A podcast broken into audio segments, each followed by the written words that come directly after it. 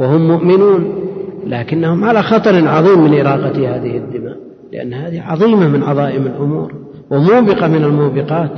نسأل الله السلامة والعافية. إنما المؤمنون إخوة فأصلحوا بين أخويكم. ثم قال رحمه الله تعالى ولا يسلبون الفاسق الملي. ما اقتصر على قوله الفاسق لأن الفاسق يطلق على الكافر. من كان مؤمنا كمن كان فاسقا لا يستوون. أما الذين فسقوا فمأواهم النار. هؤلاء كفار نسأل الله العافية. كما أنه يطلق الفاسق ويراد به المسلم المرتكب للكبيرة. إن جاءكم فاسق بنبأ فتبينوا. ولذلك قال الملي الذي ينتسب أو هو على ملة الإسلام ولم يرتكب من الذنوب ما يوجب الكفر. ولا يسلبون الفاسق الملي الإسلام بالكلية.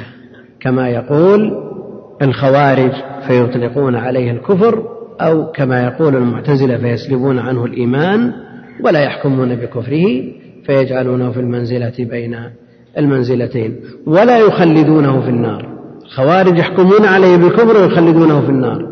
المعتزلة لا يحكمون عليه بالكفر يسلبون منه الإيمان ولا يحكمون عليه بالكفر ومع ذلك يخلدونه في النار فيتفقون مع الخوارج في النهاية كما تقوله المعتزلة.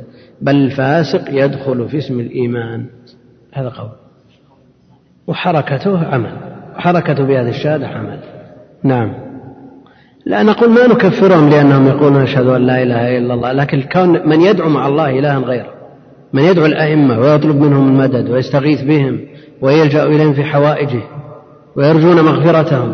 هذا من الشرك الأكبر. يعني كل من قال لا إله إلا الله ثم أتى بالناقض يحكم بالكفر. من يطوف على القبر معتقدا آه، التقرب إلى صاحب القبر وهو أثناء طوافه يقول لا إله إلا الله. هذا هذا مسلم ذا. المراد بالخلود هنا بالنسبة للقاتل. إذا لم يستحل القتل إن استحله كفر صار خلود حقيقي كخلود الكفار. وإن لم يستحله فهو فاسق ولا يخلد خلود الكفار وإنما يراد بالخلود هنا طول المكث طول المكث. ثم قال رحمه الله تعالى بل الفاسق يدخل في اسم الإيمان المطلق كذا في بعض النسخ. وفي بعضها بل الفاسق يدخل في اسم الإيمان بدون المطلق.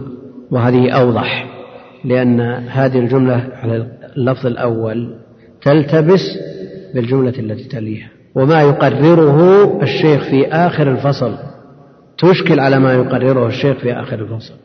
وفي بعض النسخ بل الفاسق يدخل في مطلق الإيمان. بل الفاسق يدخل في مطلق الإيمان. يعني إذا وقف على المؤمنين هذا وقف على المؤمنين يدخل. فتحر رقبة مؤمنة كما استدل الشيخ رحمه الله يدخل فيها الفاسق ويجزي عتق الفاسق. كما في قوله فتحرير رقبة مؤمنة يجزي فيها المسلم الفاسق لأن مطلق الإيمان يصح أن يطلق عليه. فلا يسلب مطلق الإيمان وإن سلب الإيمان المطلق. وإن سلب الإيمان المطلق. ولذا قال وقد لا يدخل في اسم الإيمان المطلق. قد هذه الأصل فيها أنها نعم للتقليل. فسلب الإيمان المطلق على قلة وعلى كثرة. لأن قوله قد لا يدخل في اسم الإيمان المطلق يدل على أنه غالبا ما يدخل في اسم الإيمان المطلق. وقد هذه للتقليل لأن دخلت على مضارع. وقوله في النهاية في في خاتمة الفصل فلا يعطى الاسم المطلق يعني الإيمان المطلق يدل على أن قد هذه حذفها أو لا. أو نقول أنها أحيانا تأتي للتحقيق. وقد لا يدخل في اسم الإيمان المطلق يعني يسلب عنه الإيمان المطلق لا مطلق الإيمان. وفرق بينهما أن مطلق الإيمان يطلق على أصله والإيمان المطلق يطلق على الإيمان الكامل. فلذا لا يسلب عنه مطلق الإيمان وإن سلب عنه الإيمان المطلق. كما في قوله تعالى إنما المؤمنون الذين إذا ذكر الله وجلت قلوبهم. هذا حصر إنما للحصر إنما المؤمنون الذين إذا ذكر الله وجلت قلوبهم أهل الإيمان المطلق. وجلت قلوبهم هل كل الناس إذا تليت عليهم الآيات توجل قلوبهم. لا. وهؤلاء الذين لا توجل قلوبهم ولا تخاف ولا تقشعر جلودهم هؤلاء ليسوا بمؤمنين. الإيمان المطلق يعني الكامل لا يدخلون فيه وإن دخلوا في مطلق الإيمان. إنما المؤمنون الذين إذا ذكر الله وجلت قلوبهم وإذا تليت عليهم آياته زادتهم إيمانا. وإذا تليت عليهم آياته زادتهم إيمانا وهذه من الأدلة على زيادة الإيمان. وقوله عليه الصلاة والسلام لا يزني الزاني حين يزني وهو مؤمن ولا يسرق السارق حين يسرق وهو مؤمن. لا يزني الزاني حين يزني وهو مؤمن. هل النفي هنا لمطلق الإيمان أو للإيمان المطلق؟ نعم للإيمان المطلق يعني الكامل. أما مطلق الإيمان هل نقول أنه إذا زنى كفر خرج من الدين؟ لا يسلب عنه مطلق الإيمان. لا يزني الزاني حين يزني وهو مؤمن ولا يسرق السارق حين يسرق وهو مؤمن. ولا يشرب الخمر حين يشربها وهو مؤمن لأنه لو كان مؤمنا إيمانا كاملا لردعه ذلك. ولكفه عن هذه الكبائر. ولا يسرق السارق حين يسرق ولا يشرب الخمر حين يشربها وهو مؤمن ولا ينتهب نهبة ذات شرف يعني يأخذها على مرء يغتصبها من صاحبها ويأخذها من منه على مرء من الناس. ذات شرف يعني لها قيمة ووزن عند الناس. رأى مبلغ من المال فانتهبه من صاحبه وشرد. لكن الأمور اليسيرة. يعني دخل على محل غذائيات فأخذ يتذوق وما عنده نية يشتري ويأكل من هذا وأخذ من هذا إلى شبع. هذه لا تدخل في هذا الحديث وإن كانت ممنوعة. كانت لا تجوز إلا إذا كان يريد أن يختبر هذا الطعام بإذن وعلم من صاحبه وعرف بين الناس اتخذوه. بعض الناس يدخل محل المكسرات ويأخذ من كل شيء يسير ويأكل إذا خرج إذا به قد شبع أو المحل الفواكه أو غير ذلك. وما عنده نية يشتري هذا لا. لا يدخل في الحديث لكنه مع ذلك ممنوع ومذموم. هذا هذا حقير نسأل الله السلامة والعافية. ولا يشرب الخمر حين يشربه مؤمن ولا ينتهب نوبة ذات شرف يرفع الناس إليه فيها أبصارهم. يعني اعتاد بعض الشباب الآن وقع حوادث كثيرة أنه يرى شخص يكلم التلفون ثم يأخذه ويشرد. موجود هذا. وقع حوادث كثيرة من هذا النوع فلا شك أن مثل هذه أمور محرمة ولا ينتهب نهبة إلى آخره وهو مؤمن وبهذا يستدل الخوارج في سلب الإيمان وأيضا المعتزلة أيضا. يستدل به الخوارج والمعتزلة على سلب الإيمان عن مرتكب الكبيرة. فيكفره الخوارج ويخرجه المعتزلة من دائرة الإيمان ولا يدخلونه في الكفر ولا شك أن مثل هذه النصوص الاعتماد على مثل هذه النصوص يوقع في مثل هذا. إذا نظرنا إليها من زاوية واحدة ولا نظرنا إلى النصوص متكاملة فلا بد من أن ننظر إلى نصوص الكتاب والسنة على مراد الله ومراد رسوله عليه الصلاة والسلام. فلا ننظر إلى نصوص الوعيد فقط فنشبه الخوارج والمعتزلة ولا ننظر إلى نصوص الوعد فقط فنكون حينئذ مشبهين للمرجئة. بل ننظر إلى النصوص مجتمعة قد يقول قائل إذا كان الخوارج لهم ما يدل لهم من الكتاب والسنة ألا يحكم بصحة قولهم؟ وإذا كان المرجئة من الأدلة ما يدل على قولهم من نصوص الكتاب والسنة ألا يمكن أن يصحح قولهم؟ نقول لا. نقول لا. لا نضرب الكتاب بعضه ببعض وإلا لزمنا أن نقول بأن نصوص الكتاب والسنة فيها تناقض. ولا نستطيع دفع هذا التناقض إلا إذا وفقنا بين هذه النصوص. فإذا وفقنا بين هذه النصوص وحملنا نصوص الوعد على حال ونصوص الوعيد على حال ارتفع عنا هذا الإشكال وإلا إن نظر إليها بمفردها وإلغاء ما عداها مما ينافيها في الظاهر هذا هو اتباع المتشابه. وهذا إنما يتطلبه أهل الزيغ. نسأل الله السلامة والعافية. ونقول هو مؤمن يعني لا نسلبه الإسلام بالكلية فنقول كافر.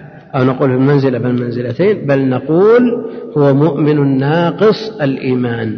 هو مؤمن عنده أصل الإيمان لكن الإيمان الكامل لا يوجد عنده إنما يوجد عنده إيمان ناقص مؤمن ناقص الإيمان أو مؤمن بإيمانه أصل الإيمان عنده فاسق بكبيرته مؤمن بإيمانه فاسق بكبيرته فلا يعطى الاسم المطلق الإيمان الكامل كما تقول المرجئة وغلاتهم يقولون أن إيمان أفسق الناس كإيمان جبريل ونصوص القرآن تهدم هذا القول من أساسه. فمن كان مؤمنا كمن كان فاسقا. هل يستوي الذين يعلمون والذين لا يعلمون؟ الاستواء ما ليس بوارد. يعني لا يمكن أن تجد من عباد الله جل وعلا اثنين متطابقين من كل وجه. فضلا عن أن يقال في الطرف في في أقصى الطرف الأيمن مساو لأقصى الطرف الأيسر. أفسق الناس إيمانه مثل إيمان جبريل. ولا يضر مع الإيمان معصية كما أنه لا ينفع مع الكفر أي عمل. هذا قول المرجئة. والمرجئة يتفاوتون. منهم المرجئة الذين هم الجهمية. هؤلاء عاد كلامهم في غاية الخبث وفي غاية السوء ومفاده تعطيل الشرائع. مفاده وخلاصته تعطيل الشرائع. وأما مرجئة الفقهاء لا شك أن الخلاف بينهم وبين الأئمة جماهير السلف خلاف في المعنى. وله آثاره المترتبة عليه وإن قال شارح الطحاوية أن الخلاف لفظي. لكن هؤلاء المرجئة مرجئة الفقهاء يؤثمون مرتكب الكبير. ويستحق الوعيد على تركه ويؤثمون تارك الواجب بخلاف المرجئة الغلاة الجهمية. هذا لا يضره أي عمل ما دام يعرف عند الغلاة أما عند مرجئة الفقهاء فهم يؤثمون تارك الواجبات ويؤثمون مرتكب المحرمات إلا أنهم يخرجونه عن دائرة ومسمى الإيمان. والخلاف لا يتسع له مثل هذه الدروس لأنه مسألة عظمى هذه. وشارح الطحاوية ذكر المذاهب في المسألة ثم قال في النهاية أن الخلاف بين أبي حنيفة وبين الأئمة الثلاثة خلاف لفظي ولا شك أنه خلاف في المعنى وله الآثار العملية المترتبة عليه. يقول فلا يعطى الاسم المطلق يعني الإيمان الكامل ولا يسلب مطلق الاسم يعني مطلق الإيمان. يعني لا نخرجه عن دائرة الإيمان لا نخرجه عن الإيمان ولا نعطيه الإيمان الكامل بل نتوسط في أمره ونقول هو مؤمن بإيمانه فاسق بكبيرته والله أعلم وصلى الله وسلم وبارك على عبده ورسوله نبينا محمد وعلى آله وصحبه أجمعين. الحمد لله رب العالمين وصلى الله وسلم على نبينا محمد وعلى آله وصحبه أجمعين. أما بعد فقد قال المصنف رحمه الله تعالى ومن أصول أهل السنة والجماعة سلامة قلوبهم وألسنتهم لأصحاب رسول الله صلى الله عليه وسلم كما وصفهم الله به كما وصفهم الله به في قوله تعالى والذين جاءوا من بعدهم يقولون ربنا اغفر لنا ولإخواننا الذين سبقونا بالإيمان ولا تجعل في قلوبنا غلا للذين آمنوا ربنا إنك رؤوف رحيم وطاعة النبي صلى الله عليه وسلم في قوله لا تسبوا أصحابي فوالذي نفسي بيده لو أن أحدكم أنفق مثل أحد ذهبا ما بلغ مد أحدهم ولا نصيفة. ويقبلون ما جاء به الكتاب والسنة والإجماع من فضائلهم ومراتبهم فيفضلون من أنفق من قبل الفتح وهو صلح الحديبية وقاتل على من أنفق من بعده وقاتل ويقدمون المهاجرين على الأنصار ويؤمنون بأن الله قال لأهل بدر وكانوا ثلاثمائة وبضعة عشر اعملوا ما شئتم فقد غفرت لكم. وبأنه لا يدخل النار أحد بايع تحت الشجرة كما أخبر به النبي صلى الله عليه وسلم بل قد رضي عنهم ورضوا عنه وكانوا أكثر من ألف وأربعمائة. ويشهدون بالجنة لمن شهد له رسول الله صلى الله عليه وسلم بالجنة كالعشرة وكثابت بن قيس بن شماس وغيرهم من الصحابة. ويقرون بما تواتر به النقل عن أمير, عن أمير المؤمنين علي بن أبي طالب رضي الله عنه وعن غيره. من أن خير هذه الأمة بعد نبيها أبو بكر ثم عمر ويثلثون بعثمان ويربعون بعلي رضي الله عنهم كما دلت عليه الآثار وكما أجمع الصحابة رضي الله عنهم على تقديم عثمان في البيعة مع أن بعض أهل السنة كانوا قد اختلفوا بعثمان وعلي رضي الله عنهما بعد اتفاقهم على تقديم أبي بكر وعمر أيهما أفضل. فقدم قوم عثمان وسكتوا أو ربعوا بعلي وقدم قوم عليا وقوم توقفوا لكن استقر أمر, أمر أهل السنة على تقديم عثمان وإن كانت هذه المسألة مسألة عثمان وعلي ليست من الأصول التي يضلل المخالف فيها عند جمهور أهل السنة لكن المسألة التي يضلل المخالف فيها هي مسألة الخلافة. وذلك أنهم يؤمنون بأن الخليفة بعد رسول الله صلى الله عليه وسلم أبو بكر ثم عمر ثم عثمان ثم علي ومن طعن في خلافة أحد من هؤلاء الأئمة فهو أضل من حمار أهله. الحمد لله رب العالمين وصلى الله وسلم وبارك على عبده ورسوله نبينا محمد وعلى آله وصحبه أجمعين. أما بعد فيقول المؤلف رحمه الله تعالى فصل ومن أصول أهل السنة والجماعة يعني الأصول التي بنيت عليها عقيدة أهل السنة والجماعة. ومضى تعريف أهل السنة والجماعة وأنهم بنوا أصول اعتقادهم على الكتاب والسنة وما جاء عن سلف هذه الأمة وأئمتها. من أصولهم من عقيدتهم سلامة قلوبهم وألسنتهم. فإذا كان جاء صح وثبت عن النبي عليه الصلاة والسلام أنه قال المسلم من سلم المسلمون من لسانه ويده. هذا في حق آحاد المسلمين ولو كان من فساقهم. فكيف بخيار هذه الأمة الذين لهم علينا وعلى جميع المسلمين حق عظيم فبواسطتهم وصلنا الدين ولولاهم لولا أن الله جل وعلا قيضهم لحمل أمانة تبليغ الدين عن النبي عليه الصلاة والسلام لما وصلنا شيء. افترض أن الصحابة غير موجودين وأنهم ما تمكنوا من تبليغ الدين ما الذي يصلنا؟ لن يصلنا شيء لأن التابعي الطبقة التي تلي طبقة الصحابة هل يمكن أن يسمعوا من النبي عليه الصلاة والسلام بغير واسطة الصحابة؟ لا يمكن. ولذا سب الصحابة على العموم يقرر جمع من أهل العلم أنه كفر. بل قال بعضهم إن الشك في كفر من سبهم على العموم كفر. نسأل الله السلامة والعافية. سلامة قلوبهم وألسنتهم. المسلم من سلم المسلمون. من لسانه ويده. إذا كان هذا في عموم المسلمين فكيف بهؤلاء الأخيار؟ فكيف بمن شهد لهم الكتاب والسنة بالخير والفضل والإيمان والصدق والإخلاص؟ رضي عنهم ورضوا عنه. وجاءت النصوص المتضافرة من كتاب الله وسنة نبيه عليه الصلاة والسلام ما يشهد لهم على العموم بأنهم خيار الخيار. فإذا كانت هذه الأمة خير أمة أخرجت للناس فهم خيار هذه الأمة وأفضلهم بعد نبيه عليه الصلاة والسلام. خير الناس قرني بل أفضل الناس بعد الأنبياء. خير الناس قرني ثم الذين يلونهم ثم الذين يلونهم. فكيف يتطاول على سبهم من يتطاول؟ بل قد يصل إلى حد مناقضة القرآن.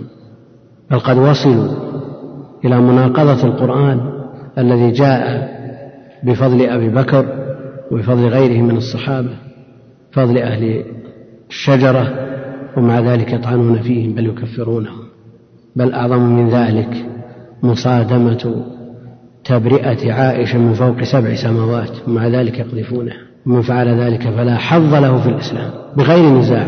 من أصول أهل السنة والجماعة سلامة قلوبهم بحيث يحمل لهم الحب والتقدير والتعظيم دون غلو. لأنه يوجد في حقهم من يفرط ومن يفرط وأهل السنة وسط في ذلك. يوجد من يغلو بالنبي عليه الصلاة والسلام ويصرف له بعض حقوق الرب جل وعلا. يوجد من يغلو ببعض الصحابة أو بالصحابة أو بخيار الأمة يغلو بهم وينزلهم فوق منازلهم. كما أنه يوجد من يجفو ويسب ويلعن ويشتم بل يكفر نسأل الله السلامة والعافية وأهل السنة وسط بين الغالي والجافي وسط بين الخوارج الذين نصبوا العداء لبعض الصحابة وبين النواصب الذين نصبوا العداء لأهل البيت وبين الروافض الذين كفروا عموم الصحابة. ولم يستثن من ذلك إلا النزر اليسير. فأراد المؤلف رحمة الله عليه أن يرد على هذه الطوائف. وأن ينزل هؤلاء الخيار منازلهم. وقد أمرنا أن ننزل الناس منازلهم. فهم بأعظم المنازل. سلامة قلوبهم وألسنتهم. فلا يتعرضون لسب باللسان ولا لكراهية أو بغض بالقلب. والحديث من سلم المسلمون من لسانه ويده نحتاج أن نقول يسلم تسلم أيديهم من الصحابة يعني بعد وفاتهم لا يمكن أن يقال. هذا وأما إلا إذا تطاول أحد على مقبور منهم وأساء إليه. مع أن هذا لا يضيره لكن هي إساءة على كل حال. لأن حرمة المسلم ميت كحرمته حيا. سلامة قلوبهم وألسنتهم لأصحاب رسول الله صلى الله عليه وسلم وأصحاب جمع صاحب كصحب صحب جمع صاحب. وأصحاب جمع أيضا صاحب. والصاحب والصحابي آه، قد يكون أصحاب جمع جمع صحابي. كأنصار جمع أنصاري. وصاحب جمع صاحب كركب جمع راكب. والصحابي من لقي النبي عليه الصلاة والسلام أو رأى النبي عليه الصلاة والسلام مؤمنا به ومات على إيمانه به ولو تخلل ذلك ردة. من لقي النبي عليه الصلاة والسلام مؤمنا به يخرج بذلك من آمن في عصره ولم يلقه كالمخضرمين ويخرج بذلك من رآه غير مؤمن به ولو آمن بعد ذلك كرسول هرقل لا يعد من الصحابة كما أن من آمن به في عصره ولم يلقه ليس من الصحابة ومن رآه ولم يؤمن به حتى مات هذا ليس من الصحابة كرسول هرقل وجاء حديث يرويه رسول هرقل في المسند ويعد موصولا وهو من رواية تابعي. رواية تابعي موصولة. كيف؟ سمعه من النبي عليه الصلاة والسلام مباشرة لكنه لا يحكم بصحبته والمرسل مرفوع التابعي.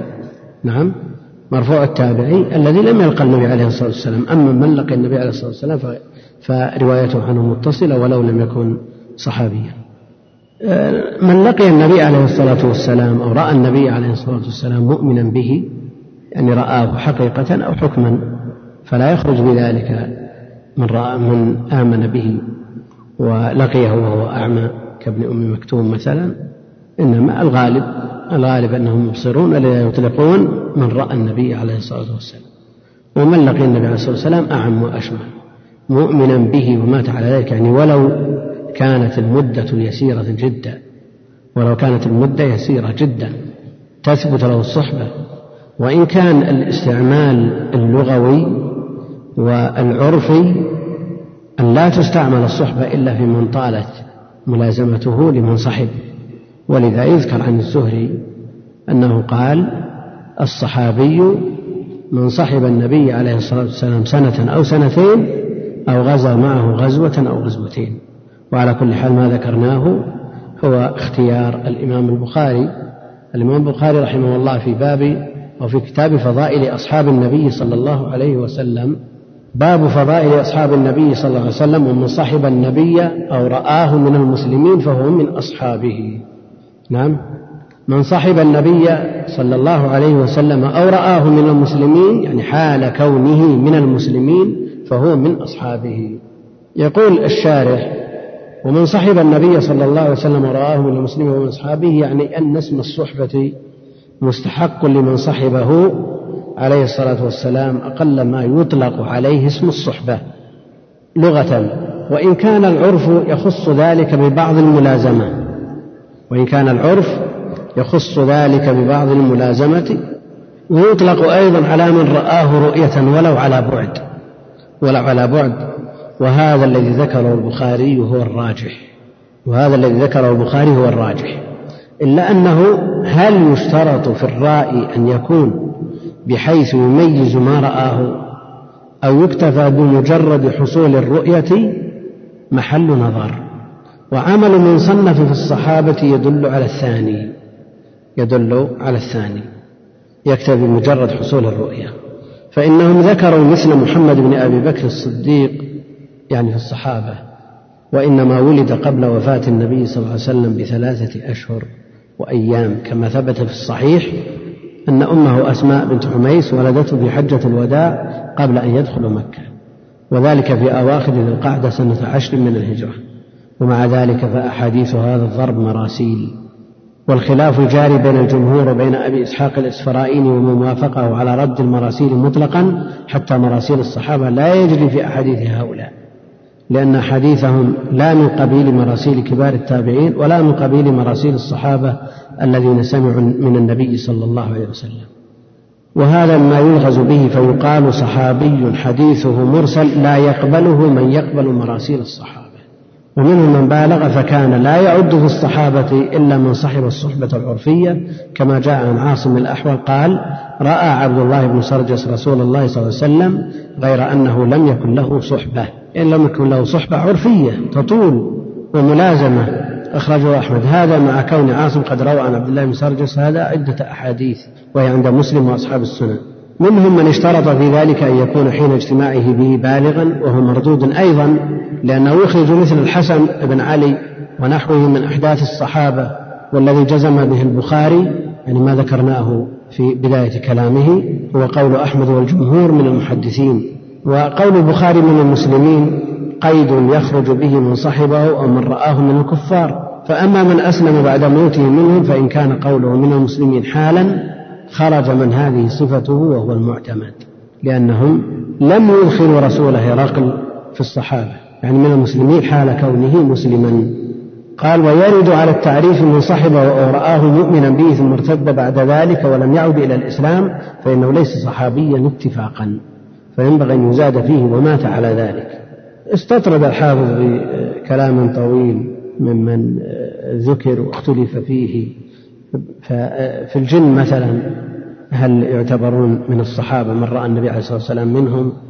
وأيضا الملائكة هل يعتبرون صحابة الذين رأوا النبي عليه الصلاة والسلام منهم؟ هذه مسائل خلافية ولا داعي لبحثها وإطالة الكلام فيها. على أنهم يتفقون على أن من رآه في المنام نعم قد رآه حقيقة لكن ليس بصحابي اتفاقا. رتم الهندي جاء بعد الستمائة وادعى الصحبة. جاء بعد الستمائة وادعى الصحبة. وهو دجال مع الأسف أنه صدقه جمع من ممن ينتسب إلى القبلة من الرعاع الذين يتبعون كل نائق صدقوه. ولا بعد الستمائة؟ مستحيل أن يكون صحابي. أن يعيش ستمائة والنبي عليه الصلاة والسلام. أرأيت قال أرأيتكم ليلتكم هذه؟ فإنه بعد مئة عام من نفس منفوسة يأتي عليها مئة عام بعد ليلتكم هذه يعني وهي في الأحياء. وآخر الصحابة موتا أبو الطفيل عامر بن واثلة توفي سنة عشر ومئة يعني على تمام مئة سنة من مقالته عليه الصلاة والسلام. فمن ادعى الصحبة بعد ذلك فهو دجال. والكلام في هذا الباب كثير لكن المرجح ما اعتمده الإمام البخاري وهو قول أحمد وجماهير المحدثين. واطلاع طالب العلم على ما كتبه الإمام البخاري رحمه الله وشرحه ابن حجر في أول الجزء السابع من فتح الباري أمر في غاية الأهمية. يحتاج إليه طالب العلم لا سيما وأننا نعيش في ظرف يسب فيه الصحابة علنا. ويشتمون ويلعنون. حتى قال قائلهم أن أنزل الناس منزلة في النار آخر الناس منزلة في النار عمر ثم أبو بكر ثم إبليس. يعني سمعناه بأصواتهم وقرأناه في كتبهم ومقالاتهم. نسأل الله السلامة والعافية. يقول كما وصفهم الله به في قوله تعالى والذين جاءوا من بعدهم. يقولون ربنا اغفر لنا ولإخواننا الذين سبقونا بالإيمان ولا تجعل في قلوبنا غلا للذين آمنوا. ربنا إنك رؤوف رحيم. هذه الآية من سورة الحشر بعد أن ذكر الفيء ثم ذكر من يستحق هذا الفيء فذكر المهاجرين ثم الأنصار ثم الذين جاءوا من بعدهم ممن يتبعهم بإحسان إلى يوم الدين. ممن هذا وصفه أو هذا حاله. والذين جاءوا من بعدهم يقولون ربنا اغفر لنا ولإخواننا الذين سبقونا بالإيمان ولا تجعل في قلوبنا غلا للذين آمنوا ربنا إنك رؤوف رحيم.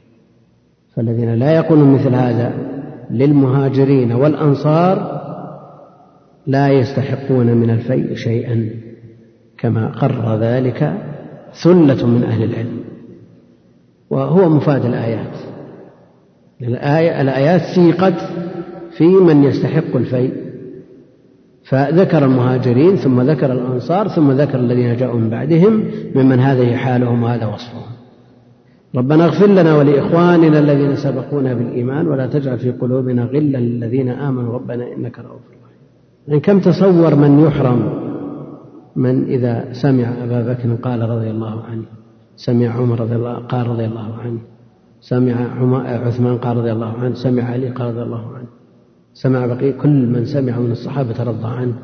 كم من كم يحرم من لا يترضى عنه. فضلا عن كونه يبغضهم أو يسبهم أو يكفرهم.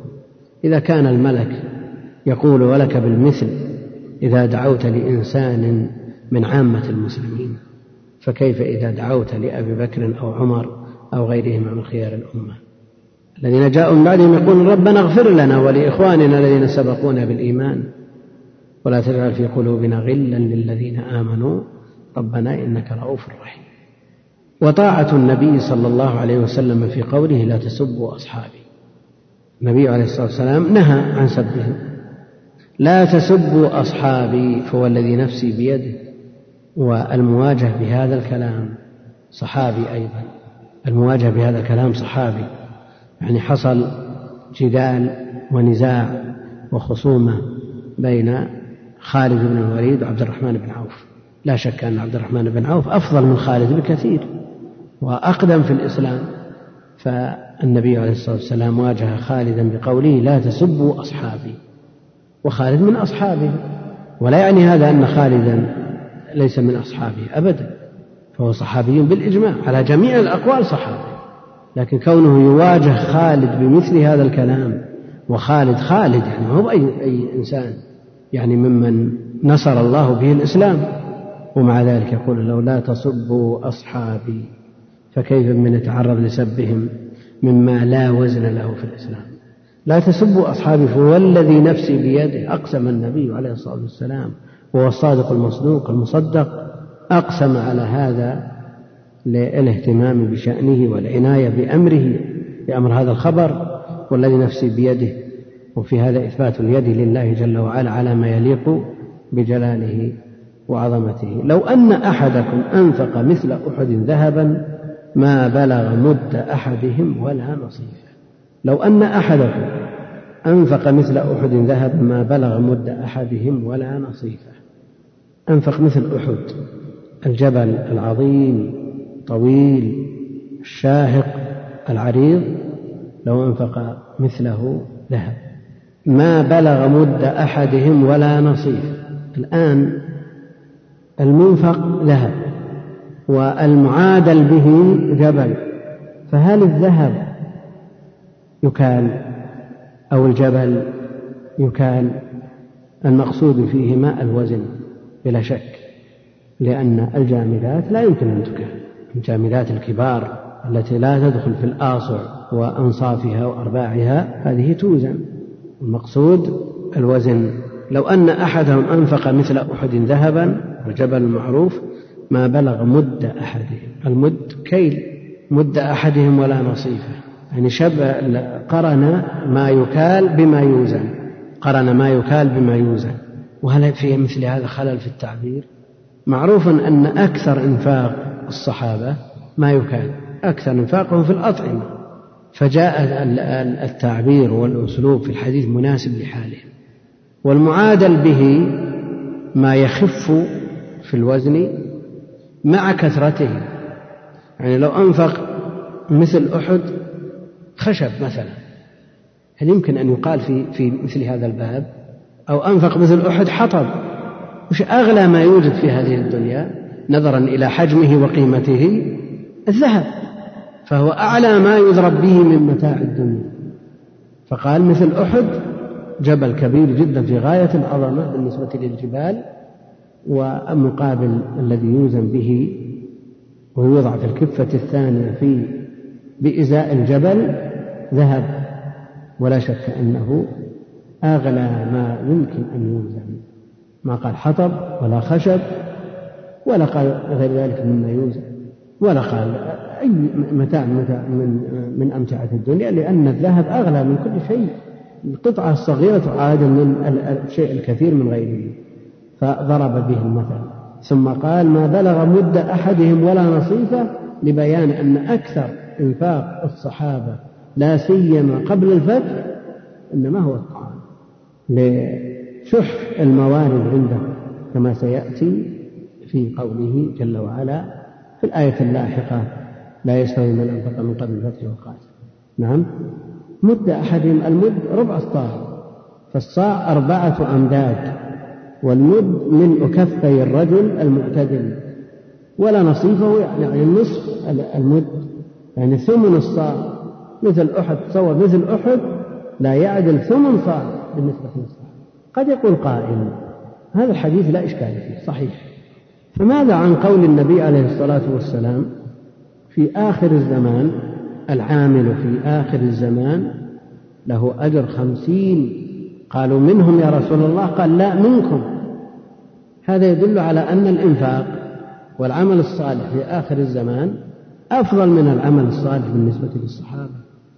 فهل في هذا تعارض ولا ما في تعارض؟ نعم. كيف؟ بأي شيء؟ نعم. نعم. يعني العمل مثل العمل. يعني العمل من من العامل في آخر الزمان. أطعم مسكين.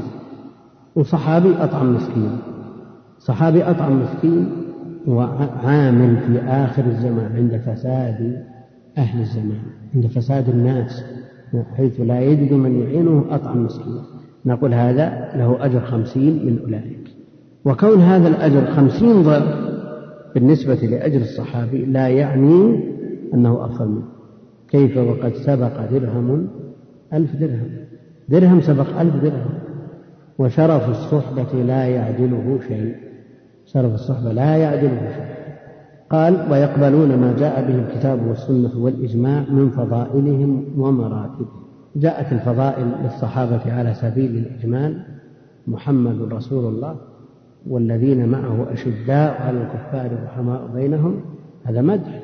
استدل الإمام مالك رحمه الله بقوله ليغيظ بهم الكفار على كفر من من يغيظه شأن الصحابة أو بعض الصحابة.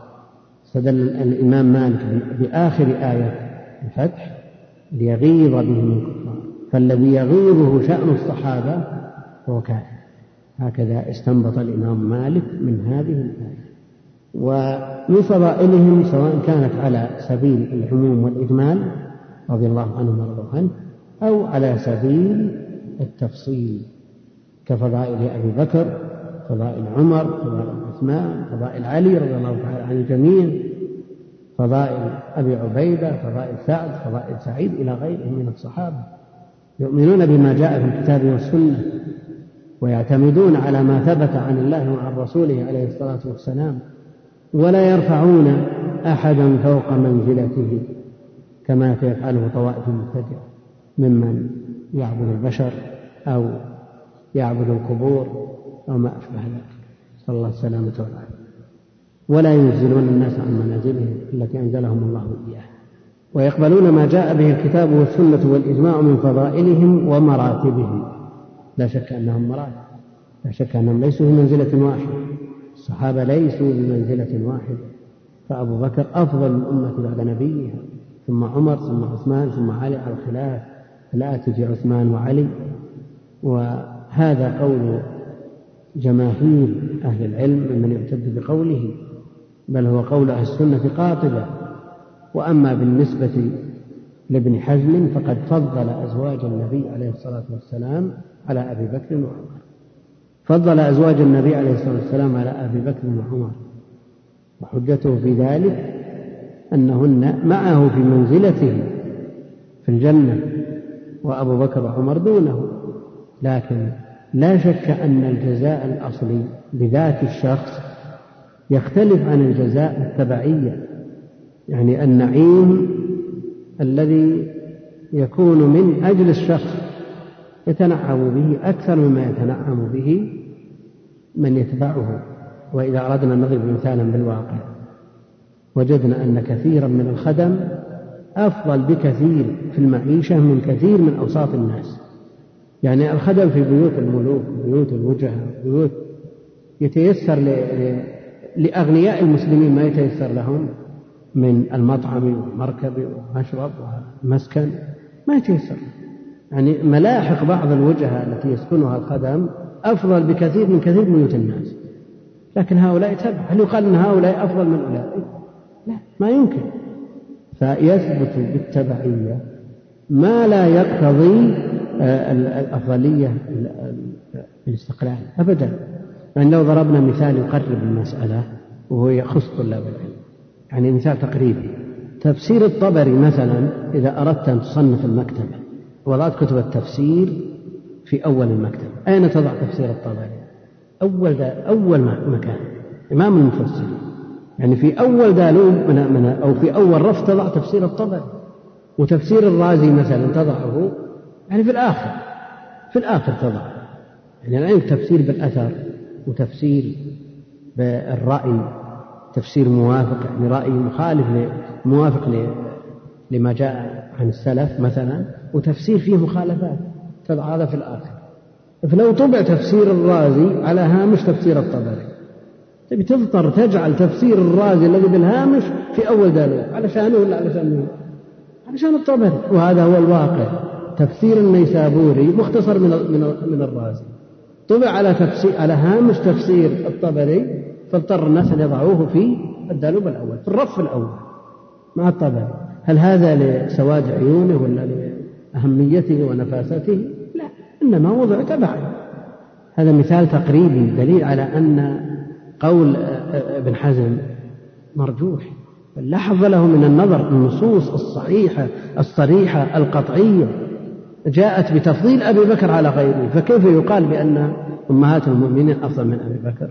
جاء من حديث علي رضي الله تعالى عنه أن أفضل الأمة بعد نبيها أبو بكر ثم عمر كما سأله ابنه محمد ابن الحنفية.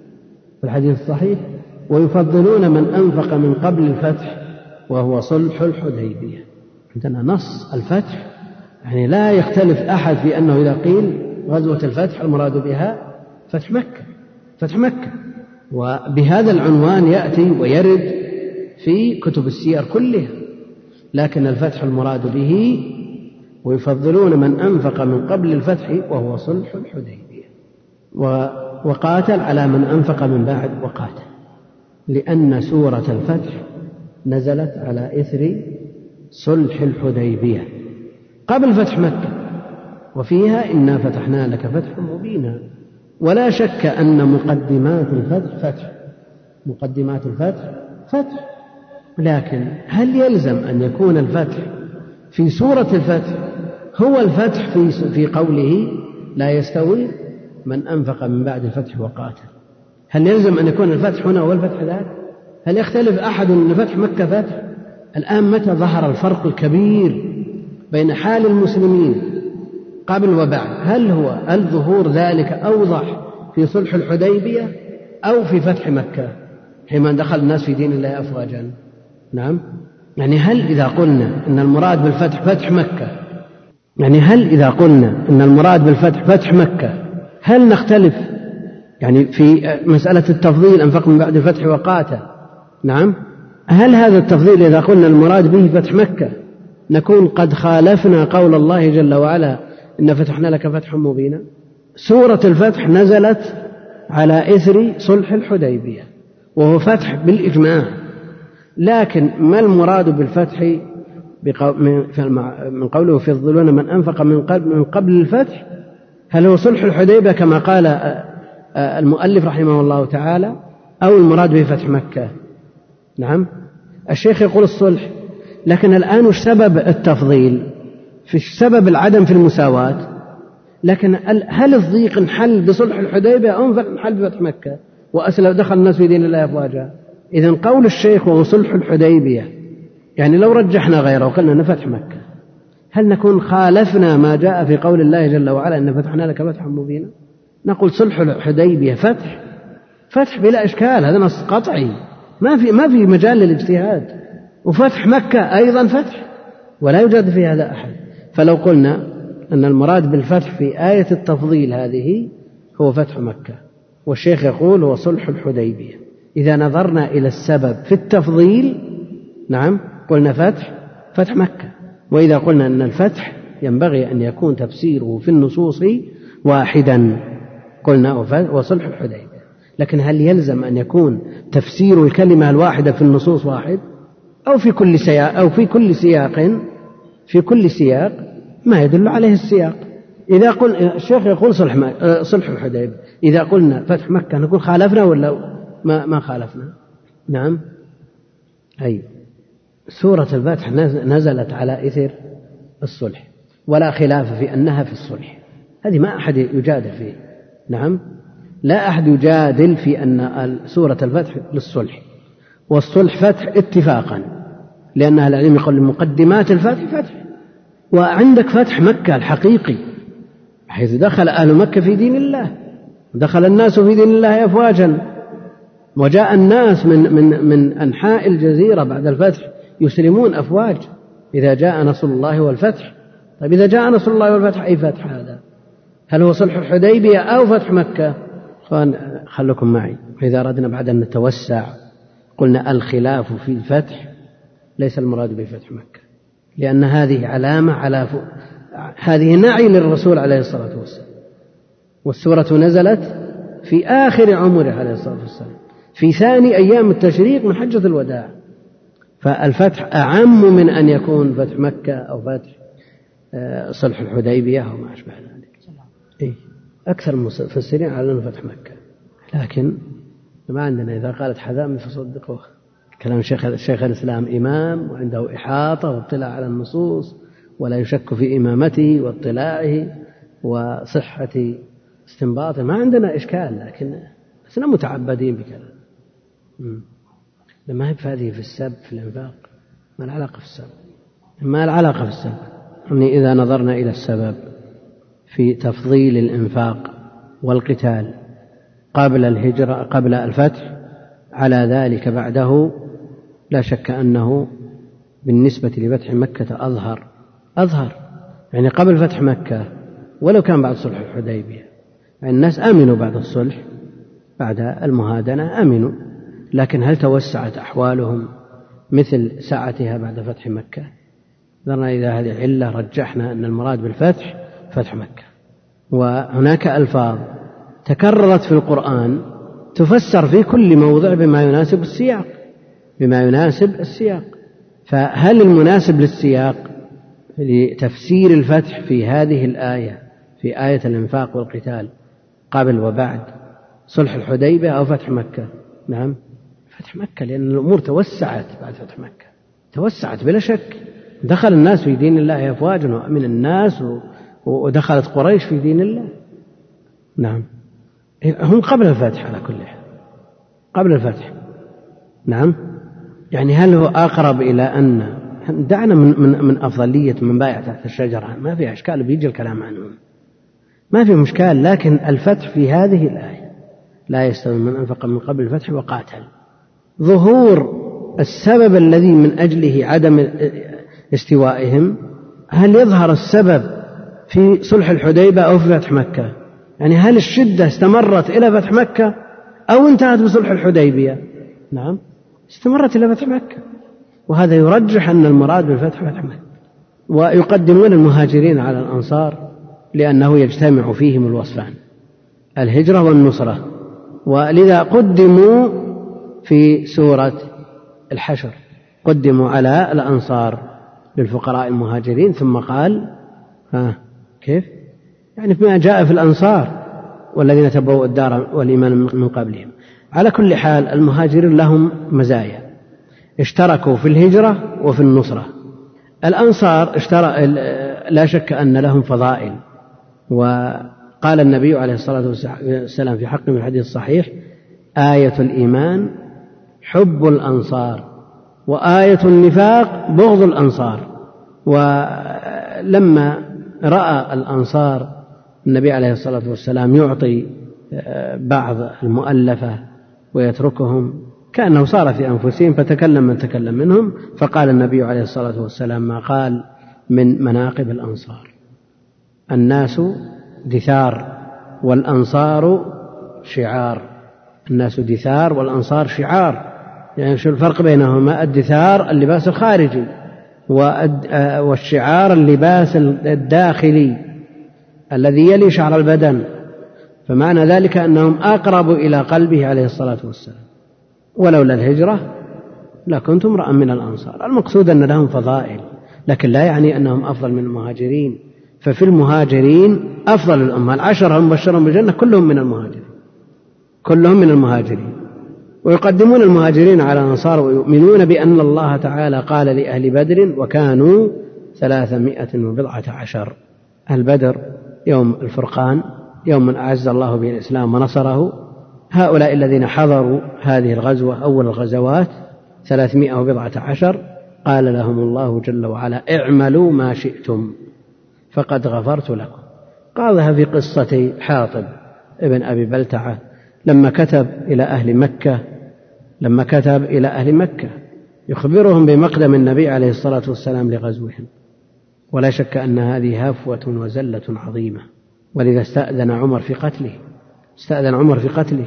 فنهاه النبي عليه الصلاة والسلام وقال وما يدريك لعل الله اطلع على بدر فقال اعملوا ما شئتم فقد غفرت لكم. هذه مزية للبدريين. وبأنه لا يدخل النار أحد بايع تحت الشجر. فأهل بدر كلهم مغفور لهم. ولا يدخل النار أحد بايع تحت الشجر. وكانوا ألف وأربعمائة كما في صحيح البخاري. كما أخبر به النبي صلى الله عليه وسلم بل قد رضي الله عنهم ورضوا عنه وكانوا أكثر من ألف وأربعمائة. هؤلاء كلهم مرضي عنه. وهل من مفهوم ذلك أنه إذا رضي عنهم لم يرضى عن غيرهم؟ لا. لا. لماذا؟ كيف؟ لا. ليتهم. لو كان مفهوم مخالف كان له وجه. مفهوم لقب مفهوم لقب ومفهوم اللقب لا حجة فيه لا حجة فيه. ويشهدون بالجنة لمن شهد له رسول الله صلى الله عليه وسلم كالعشرة كالعشرة. أهل السنة والجماعة لا يجزمون لأحد بجنة ولا نار من أهل القبلة. لا يقطعون لأحد من أهل القبلة بجنة ونار إلا لمن شهد له النبي عليه الصلاة والسلام. وأما من عداهم فيرجون للمحسن ويخافون على المسيء. يرجون للمحسن ويخافون على المسيء. ومن أهل العلم من يرى أن الناس إذا اتفقت ألسنتهم بالثناء على شخص من الأشخاص نعم كمالك والسفيانين وأحمد وغيرهم إذا اتفقت ألسنة الناس على الثناء على شخص فإنه من أهل الجنة. ويدل على ذلك حديث مر بجنازة فأثنوا عليها خيرا فقال وجبت وجبت وجبت. ومر بجنازة فأثنوا عليها شرا فقال وجبت وجبت وجبت. ثم فسر فقال أثنيتم عليه خيرا وشهدتم له بالخير فوجبت له الجنة والآخر أثنيتم عليه شرا فوجبت له له النار وأنتم شهداء الله في أرضه. من أهل العلم من يأخذ من هذا الحديث أن من اتفق الناس اتفقت ألسنة الناس بالثناء على شخص يشهدون له بالجنة. لكن لا شك أن مثل هذا العموم يزيد في الرجاء. يزيد في الرجاء لأن مثل هذا قد يشهد له فئام من الناس ويخفى عليك يشهد له بالخير ويخفى عليك ممن يشهد عليه بالشر بخلاف من نص عليهم المصطفى عليه الصلاة والسلام كالعشرة أبو بكر عمر عثمان علي سعيد سعيد بن زيد سعد بن أبي وقاص سعيد وسعد وابن عوف عبد الرحمن بن عوف وطلحة طلحة بن عبيد الله وعامر فهر والزبير الممدح. هؤلاء هم العشرة. يشهدون لهم ويشهدون لغيرهم لمن شهد له النبي عليه الصلاة والسلام كثابت بن قيس بن شماس وعبد الله بن سلام وعكاشة بن محصن والحسن والحسين والمرأة التي تصرع ثابت بن قيس بن شماس هذا خطيب جهوري الصوت يخطب بين يدي النبي عليه الصلاة والسلام إذا جاءت الوفود ويرفع صوته. فلما نزل قول الله جل وعلا في سورة الحجرات يا أيها الذين آمنوا لا ترفعوا أصواتكم فوق صوت النبي ولا تجهروا له بالقول كجهر بعضكم لبعض أن تحبط أعمالكم. فقال حبطت أعمالي فأنا من أهل النار. فقيد نفسه في بيته فقده النبي عليه الصلاة والسلام فقال رجل أنا آتي بخبره. فذهب إليه فأخبره الخبر وقال له النبي عليه الصلاة والسلام ليس من أهل النار بل هو من أهل الجنة. عبد الله بن سلام رضي الله عنه وارضاه كان يهوديا ثم أسلم فقال النبي عليه الصلاة والسلام من أراد أن ينظر إلى رجل يمشي على الأرض ومن الجنة فلينظر لعبد الله بن سلام. الحسن والحسين سيدا شباب أهل الجنة إلى غير ذلك ممن شهد له النبي عليه الصلاة والسلام ومناقب العشرة معروفة مدونة فيها مؤلفات فيه مؤلف للمحب الطبري مجلد ضخم أو مجلدين في بعض الطبعات اسمه الرياض النظرة في مناقب العشرة. الرياض النظرة في مناقب العشرة.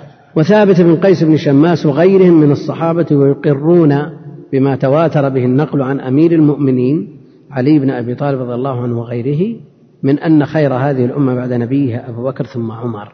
الآن اختيار علي رضي الله عنه من بين الرواة لفضائل أبي بكر وعمر من المؤلف له مغزى ولا ما له مغزى له مغزى للرد على على الرافضة. إذا كانت فضائل أبي بكر وعمر جاءتنا عن طريق علي رضي الله عنه فكيف تنكر؟ قال ويقرون بما تواتر به النقل عن أمير المؤمنين علي بن أبي طالب رضي الله عنه وغيره من أن خير هذه الأمة بعد نبيها أبو بكر ثم عمر ويثلثون بعثمان يجعلون عثمان هو الثالث ويربعون بعلي رضي الله عنهم فيجعلونه الرابع. كما دلت عليه الآثار وكما أجمع الصحابة على تقديم عثمان في البيعة مع أن في البيعة. الآن عثمان رضي الله تعالى عنه تقديم أبي بكر وعمر محل إجماع محل إجماع بين أهل السنة. التثليث بعثمان في الفضل محل خلاف. جمهور أهل السنة والجماعة يثلثون بعثمان ويربعون بعلي. من أهل السنة من يقدم عليا على عثمان في الفضل لا في البيعة. البيعة أجمع الصحابة على بيعة عثمان قبل بيعة علي فجمهور أهل السنة على تقديم عثمان ومنهم من يقدم عليا على عثمان جمهور تقديم عثمان على علي ومنهم من يقدم علي على عثمان يثلثون بعثمان ويربعون بعلي كما دلت عليه الآثار وكما أجمع الصحابة على تقديم عثمان في البيعة وهذا دليل على تفضيله على علي رضي الله عنه. إذ يستحيل أن يتواطأ خير القرون على مبايعة الفاضل المفضول مع وجود الفاضل بما في ذلك الستة الذين آه، أهل الشورى الذين أمرهم عمر رضي الله عنه اختاروا الخليفة من بعده. مع أن بعض أهل السنة كانوا قد اختلفوا في عثمان وعلي رضي الله عنهما بعد اتفاقهم على تقديم أبي بكر وعمر أيهما أفضل. فقدم قوم عثمان وسكتوا. أفضل الأمة أبو بكر ثم عمر ثم عثمان وسكت لم يتعرضوا لعلي لا بنفي ولا بإثبات. أو ربعوا بعلي. قالوا الرابع علي رضي الله تعالى عنه. وقدم قوم عليا. ولا شك أنه قد ورد في مناقب علي شيء لا يحصر. لكنه شانه أتباعه بما وضعوا. وما زادوا على فضائله الصحيحة الثابتة مما وضعوه زورا وكذبا وبهتانا عليه وعلى رسول الله صلى الله عليه وسلم. والله المستعان. وقدم قوم عليا وقوم توقفوا لكن استقر أمر أمر أهل السنة على تقديم عثمان ثم علي. يعني أجمعوا بعد الخلاف السابق على تقديم عثمان على علي وإن كانت هذه المسألة مسألة علي وعثمان يعني تقديم أحدهما على الآخر ليست من الأصول التي يضلل المخالف فيها لأن من أهل العلم من أهل السنة والجماعة من الأئمة من قدم عليا على عثمان وإن كان عامة أهل السنة والجماعة على العكس. عند جمهور أهل السنة التي يضلل فيها مسألة لكن المسألة التي يضلل فيها مسألة الخلافة. مسألة الخلافة يعني لو قال أن علي أولى بالخلافة من عثمان هذه يضلل فيها.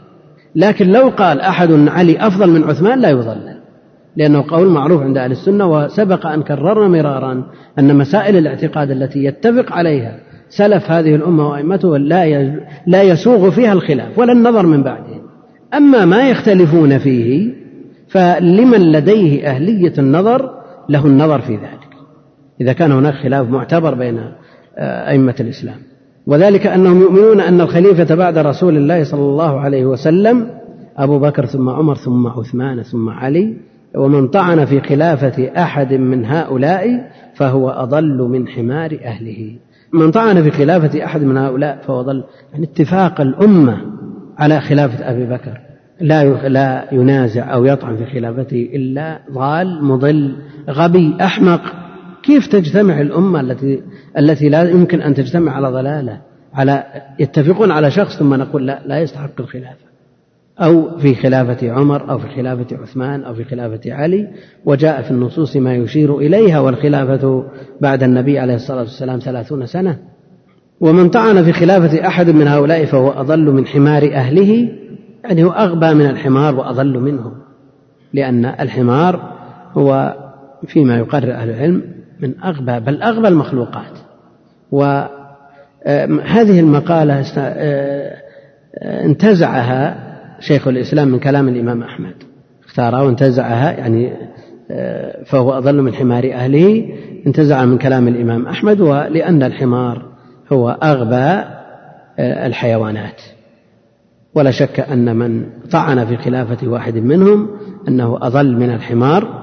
والله المستعان وصلى الله وسلم وبارك على عبده ورسوله نبينا محمد وعلى آله وصحبه أجمعين. سم. الحمد لله رب العالمين صلى الله وسلم على نبينا محمد وعلى آله وصحبه أجمعين. أما بعد فقد قال المصنف رحمه الله تعالى ويحبون أهل بيت رسول الله صلى الله عليه وسلم ويتولونهم ويحفظون فيهم وصية رسول الله صلى الله عليه وسلم حيث قال يوم غدير خم أذكركم الله في أهل بيتي أذكركم الله في أهل بيتي. وقال أيضا للعباس عمه وقد اشتكى إليه أن بعض قريش يجفو بني هاشم فقال والذي نفسي بيده لا يؤمنون حتى يحبوكم لله ولقرابتي وقال صلى الله عليه وسلم إن الله اصطفى بني إسماعيل واصطفى من بني إسماعيل كنانة واصطفى من كنانة قريشا واصطفى من قريش بني هاشم واصطفاني من بني هاشم. ويتولون أزواج رسول الله صلى الله عليه وسلم أمهات المؤمنين ويؤمنون بأنهن أزواجه في الآخرة خصوصا خديجة رضي الله عنها أم, أم أكثر أولاده. وأول من آمن به وعاضده على أمره وكان لها منه المنزلة العالية. والصديقة بنت الصديق رضي الله عنهما التي قال فيها النبي صلى الله عليه وسلم فضل عائشة على النساء كفضل الثريد على سائر الطعام ويتبرؤون من طريقة الروافض الذين يبغضون الصحابة ويسبونهم ومن طريقة النواصب الذين يؤذون أهل البيت بقول أو عمل ويمسكون عما شجر بين الصحابة ويقولون إن هذه الآثار المروية في مساويهم منها ما هو كذب ومنها ما قد زيد فيه ونقص وغير عن وجهه والصحيح منه هم فيه معذورون. أما إما مجتهدون مصيبون وإما مجتهدون مخطئون. وهم مع ذلك لا يعتقدون أن كل واحد من الصحابة معصوم عن كبائر الإثم وصغائره بل تجوز عليهم الذنوب في, الذنوب في الجملة ولهم من السوابق والفضائل ما يوجب مغفرة ما يصدر منهم إن صدر. حتى إنه يغفر لهم من السيئات ما لا يغفر لمن بعدهم لأن لهم من من الحسنات التي تمحو السيئات ما ليس لمن, لمن بعدهم. وقد ثبت بقول رسول الله صلى الله عليه وسلم إنهم خير القرون وإن المد من أحدهم إذا تصدق به كان أفضل من جبل أحد ذهبا ممن بعدهم. ثم إذا كان قد صدر من أحدهم ذنب فيكون قد تاب منه أو أتى بحسنات تمحوه أو غفر له بفضل سابقته أو بشفاعة محمد صلى الله عليه وسلم الذي الذي هم أحق الناس بشفاعته أو ابتلي ببلاء في الدنيا كفر به عنه فإذا كان هذا في الذنوب المحققة فكيف بالأمور التي كانوا فيها مجتهدين؟ إن أصابوا فلهم أجران وإن أخطأوا فلهم أجر واحد والخطأ مغفور لهم. ثم القدر الذي ينكر من فعل بعضهم قليل النزر مغمور في جنب فضائل القوم ومحاسنهم من الإيمان بالله ورسوله والجهاد في سبيله والهجرة والنصرة والعلم النافع والعمل الصالح. ومن نظر في سيرة القوم بعلم وبصيرة وما من الله به عليهم من الفضائل علم يقينا أنهم خير الخلق بعد الأنبياء لا كان ولا يكون مثلهم وأنهم هم الصفوة من قرون هذه الأمة التي هي خير الأمم وأكرمها على الله تعالى. الحمد لله رب العالمين وصلى الله وسلم وبارك على عبده ورسوله نبينا محمد وعلى آله وصحبه أجمعين. أما بعد فقد مضى كلام المؤلف رحمه الله تعالى في أول الفصل عن طريقة أهل السنة والجماعة ومنهجهم في تولي صحابة رسول الله صلى الله عليه وسلم وكف ألسنتهم وسلامة قلوبهم عن شيء مما لا يليق بحال هؤلاء السادة. الذين هم خير الأمة. ثم بعد ذلك ثنى بما يجب تجاه الآل آل بيت النبي عليه الصلاة والسلام. والآل هم أهل البيت. أصل آل أهل كما قرر ذلك أهل اللغة بدليل أن الهاء ترد عند التصغير. فلا يقال أويل إنما يقال أهيل والتصغير يرد الحروف الأصلية. قد يقول قائل لماذا قدم الصحابة على الآل؟ لماذا قدم الصحابة على الآل؟ لماذا لم يبدأ بالآل قبل الصحابة؟ نقول إن الآل الصحابة منهم داخلون في المقدم وفي المؤخر والتنصيص عليهم مع دخولهم في المقدم للاهتمام بهم والعناية بشأنهم فخيارهم وأوائلهم صحابة. فهم داخلون في بداية الفصل ونهايته تنصيص عليهم. لا شك أنه من باب الاهتمام بشأنهم والعناية بهم. وأيضا باعتبار الأكثر. يعني لو قدر أن الصحابة يمكن انفصالهم عن الآل والآل يمكن انفصالهم عن الصحابة لا سيما إذا تصورنا أن من الآل ممن يحفظ له هذا الحق ممن ليس بصحابي. يدخل في نصوص الوصية بالآل ممن ليس من الصحابة. الذي ليس من الصحابة وإن كان من الآل هل هم بمنزلة الصحابة؟ لا ليسوا بمنزلة الصحابة. فتقديم الصحابة على كل حال هو الأصل لأن الآل لا يخلون من حالين. الحالة الأولى أن يكونوا صحابة فيدخلون في الأول والآخر فيكونوا قد ذكروا مرتين. إن لم يدخلوا في الصحابة ممن جاء بعد النبي عليه الصلاة والسلام ولم يحصل له شرف الصحبة وإن, وإن حصل له شرف القرابة إلا أنهم دون الصحابة في المرتبة. لا أحد يقول أن علي بن الحسين مثلا مثل آه، مثل أحد الصحابة. وإن كان شريفا مقدما سيدا إمام قدوة لكن أمرنا أن ننزل الناس منازلهم. الصحابة لهم منزلة على ما تقدم لا يبلغها أحد ممن لم يتصل بهذا الوصف. مهما بذل ومهما حصل منه من سابقة ومن غناء ومن علم وعمل كل هذا لا يؤهله لأن يكون في مصاف الصحابة على ما تقدم وعلى ما سيأتي أيضا. قال رحمه الله ويحبون أهل بيت رسول الله صلى الله عليه وسلم ويتولونهم ويحفظون فيهم وصية رسول الله صلى الله عليه وسلم. نعم الآل لهم حق الصحابي منهم له حقوق حق القرابة وحق الصحبة ومن دونهم لهم حق القرابة. يتولونهم يعني يعتبرونهم أولياء لله وللمؤمنين. أما بالنسبة للصحابة منهم فلا يحتاجون إلى تفصيل. ومن جاء بعد النبي عليه الصلاة والسلام فهذا الحق ثابت له إن كان على الجادة. إن كان على الجادة. من كفر منهم بالله جل وعلا فلا قيمة له البتة.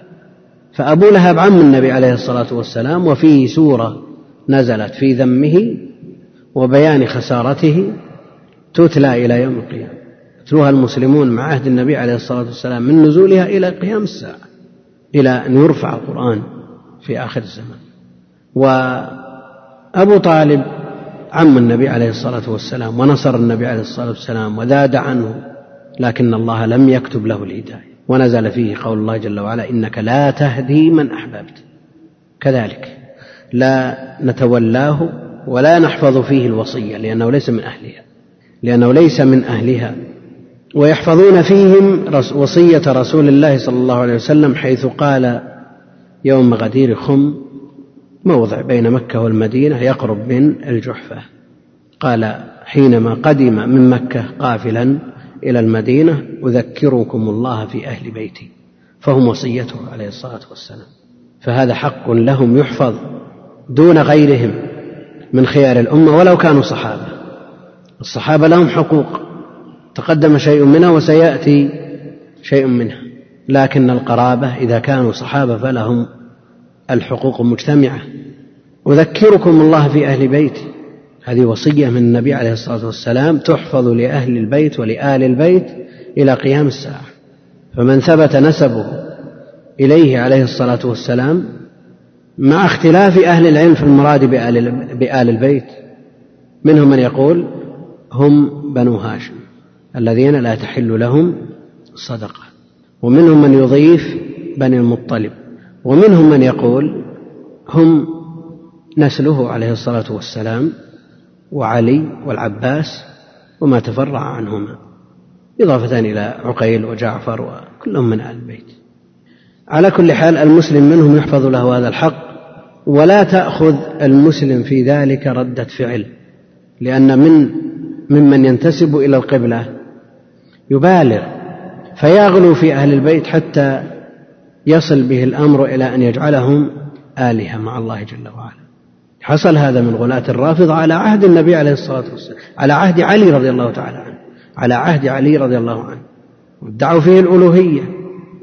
لما رأيت الأمر أمرا منكرا أججت ناري ودعوت قنبرا هؤلاء الغلاة لا عبرة بهم كما أنه لا عبرة بضدهم من النواصب الذين لما رأوا كثرة الوضع في فضائل آل البيت أخذتهم العاطفة والحمية وردة الفعل فوضعوا في فضائل أبي بكر وعمر أحاديث موضوعة مكذوبة على النبي عليه الصلاة والسلام. وهذه طريقة النواصب وطريقة أهل السنة والجماعة بين الفئتين الضالتين. يتولون الآل ويحفظون فيهم وصية النبي عليه الصلاة والسلام لكنهم لا يصرفون لهم شيئا من حقوق الله جل وعلا. وإذا كان يسمع في مثل هذه الأيام تكفير الصحابة وتضليل الصحابة والغلو بآل البيت حتى قال القائل وهو يطوف بالبيت يا أبا عبد الله جئنا بيتك قصدنا حرمك نرجو مغفرتك. هل مثل هذا حظ في الإسلام هذا هو الكفر هذا هو الشرك الأكبر. يعني ما ترك لله شيء. نسأل الله السلامة والعافية. الحسين؟ وقال أيضا للعباس عمه وقد اشتكى إليه يقول الزمخشري خم بضم الخاء اسم رجل صباغ أضيف إليه الغدير الذي بين مكة والمدينة بالجحفة وقيله على ثلاثة أميال من الجحفة وذكر صاحب المشارق. يعني الزمخشري يقول هذا الكلام في الفائق. نعم. الفائق. وذكر صاحب المشارق. من صاحب المشارق؟ نعم. القاضي عياض. مشارق الأنوار على صحاح الأخبار في غريب الصحيحين والموطأ.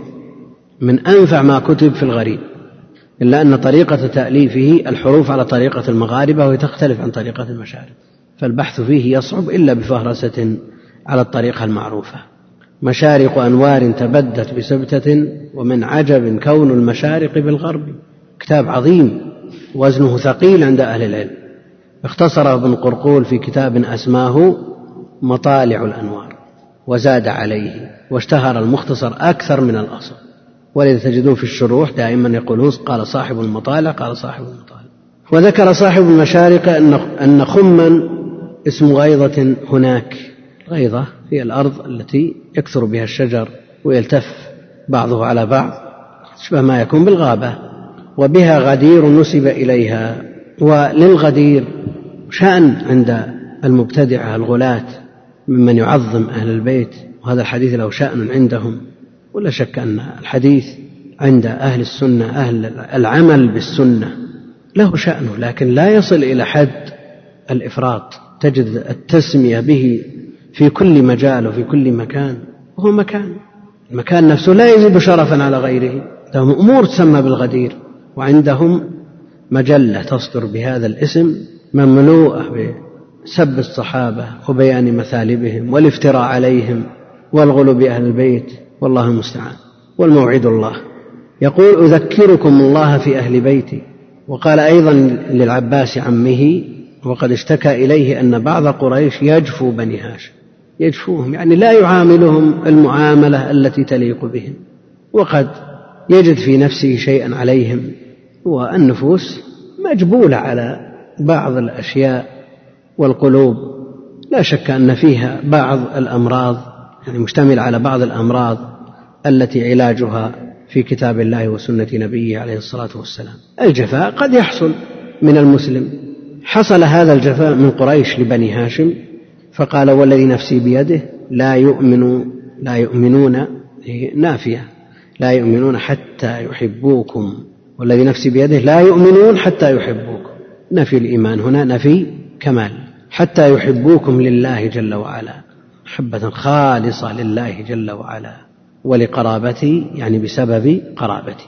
وهذا أمر عادي إذا كنت تحب الشيء وتحب الشخص تحب من يحبه هذا الشخص فقربهم من النبي عليه الصلاة والسلام قل لا أسألكم عليه أجرا إلا المودة في القربى. والمحب الطبري له كتاب كبير اسمه الرياض الناظرة في مناقب العشرة وله أيضا ذخيرة العقبى في مناقب ذوي القربى والذي نفسي بيده في إثبات اليد لله جل وعلا. مر بنا مرارا أن كثيرا من الشراح يؤولون هذا فرارا من إثبات اليد فيقولون روحي في تصرفه يفسرون باللازم. روحي في تصرفه لا يؤمنون الإيمان الكامل حتى يحبوكم لله ولقرابته. هذه الغاية. وإذا جاء مثل هذا في القرابة فقد جاء كما تقدم آية الإيمان حب الأنصار وآية النفاق بغض الأنصار. يعني الأدلة متوازنة الأدلة متوازنة. وأسعد الناس بهذه الأدلة مجتمعة أهل السنة والجماعة. فنجد الرافضة يأخذون طرفا ويتركون الطرف الآخر.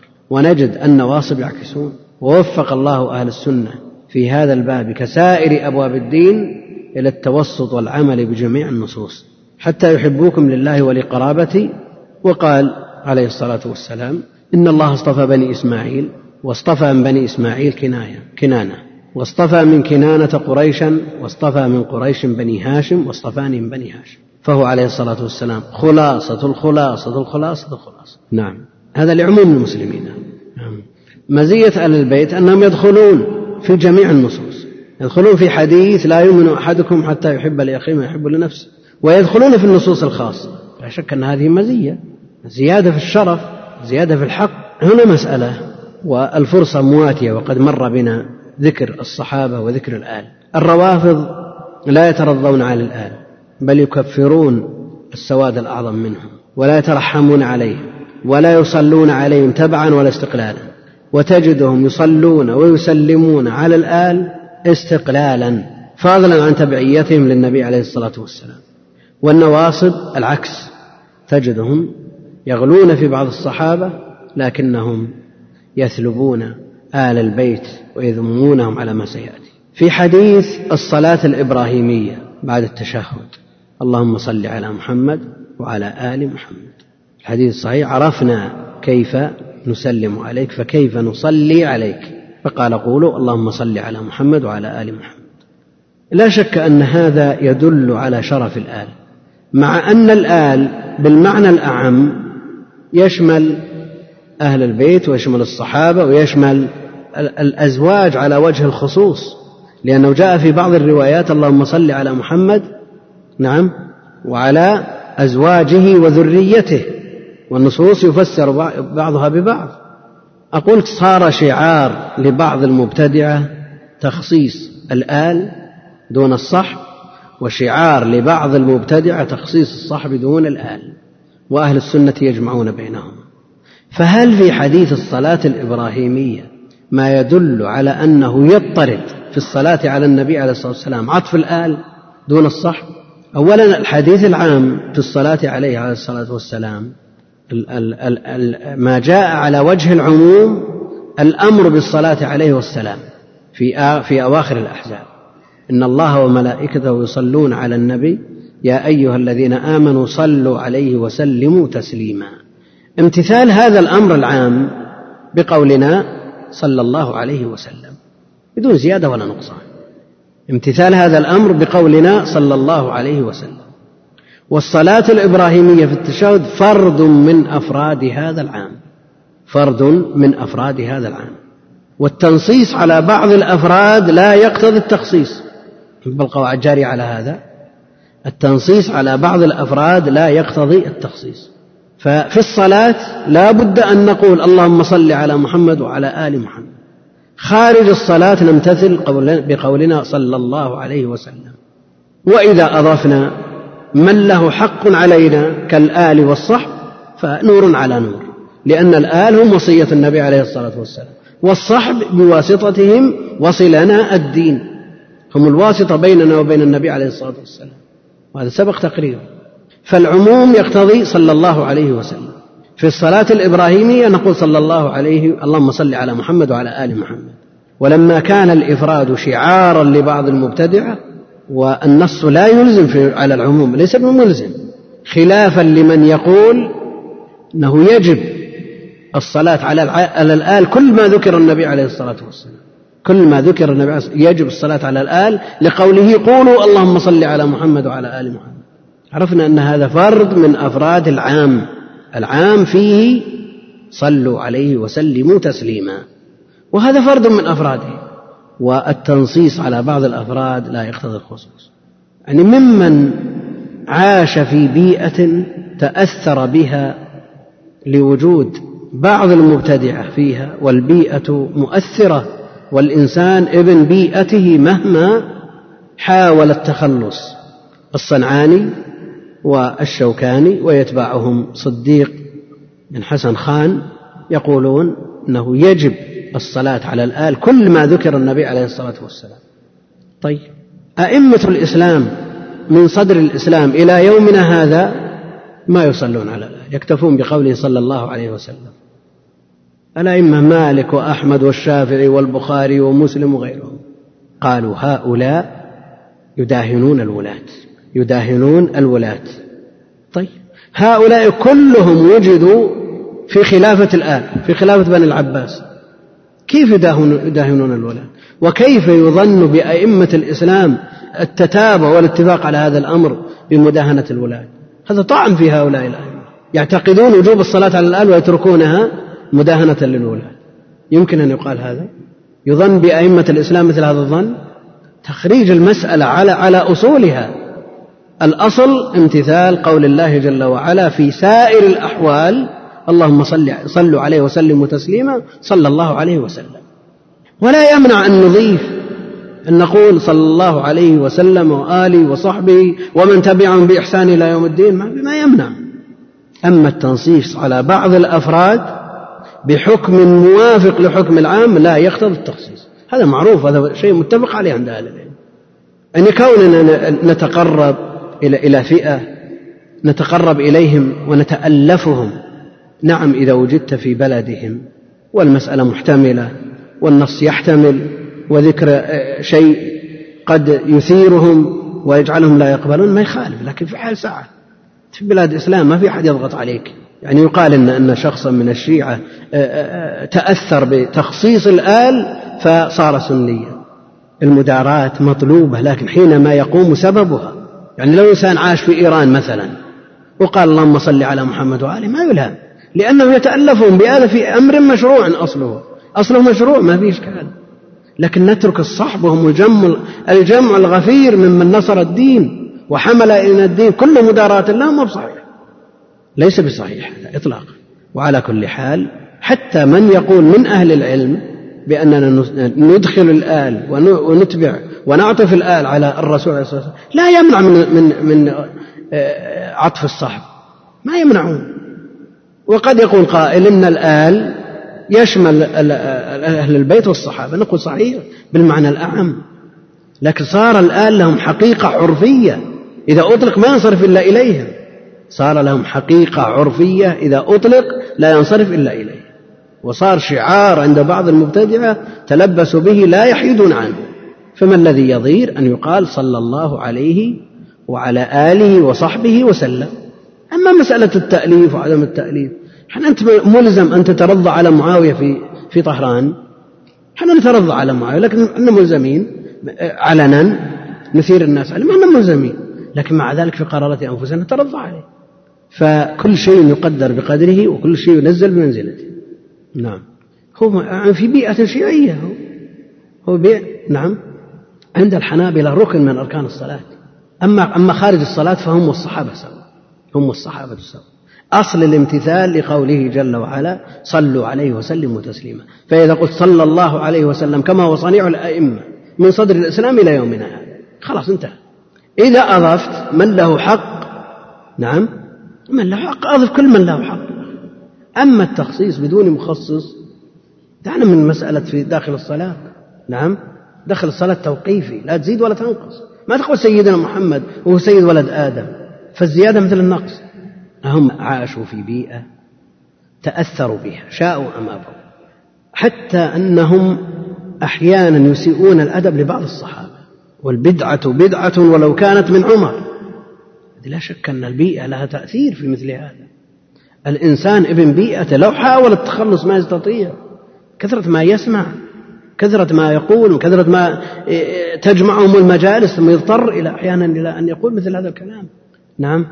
ما إحنا بنذم الشوكاني جزاك الله خير ولا الصنعاني ولا صديق نعرف أنهم من, من أهل السنة في الجملة يعني. في الجملة من عندهم شيء من المخالفة اليسيرة التي لا تخرجهم من كونهم من أهل السنة. قلنا أنهم تأثروا بالبيئة لا شك أنهم تأثروا.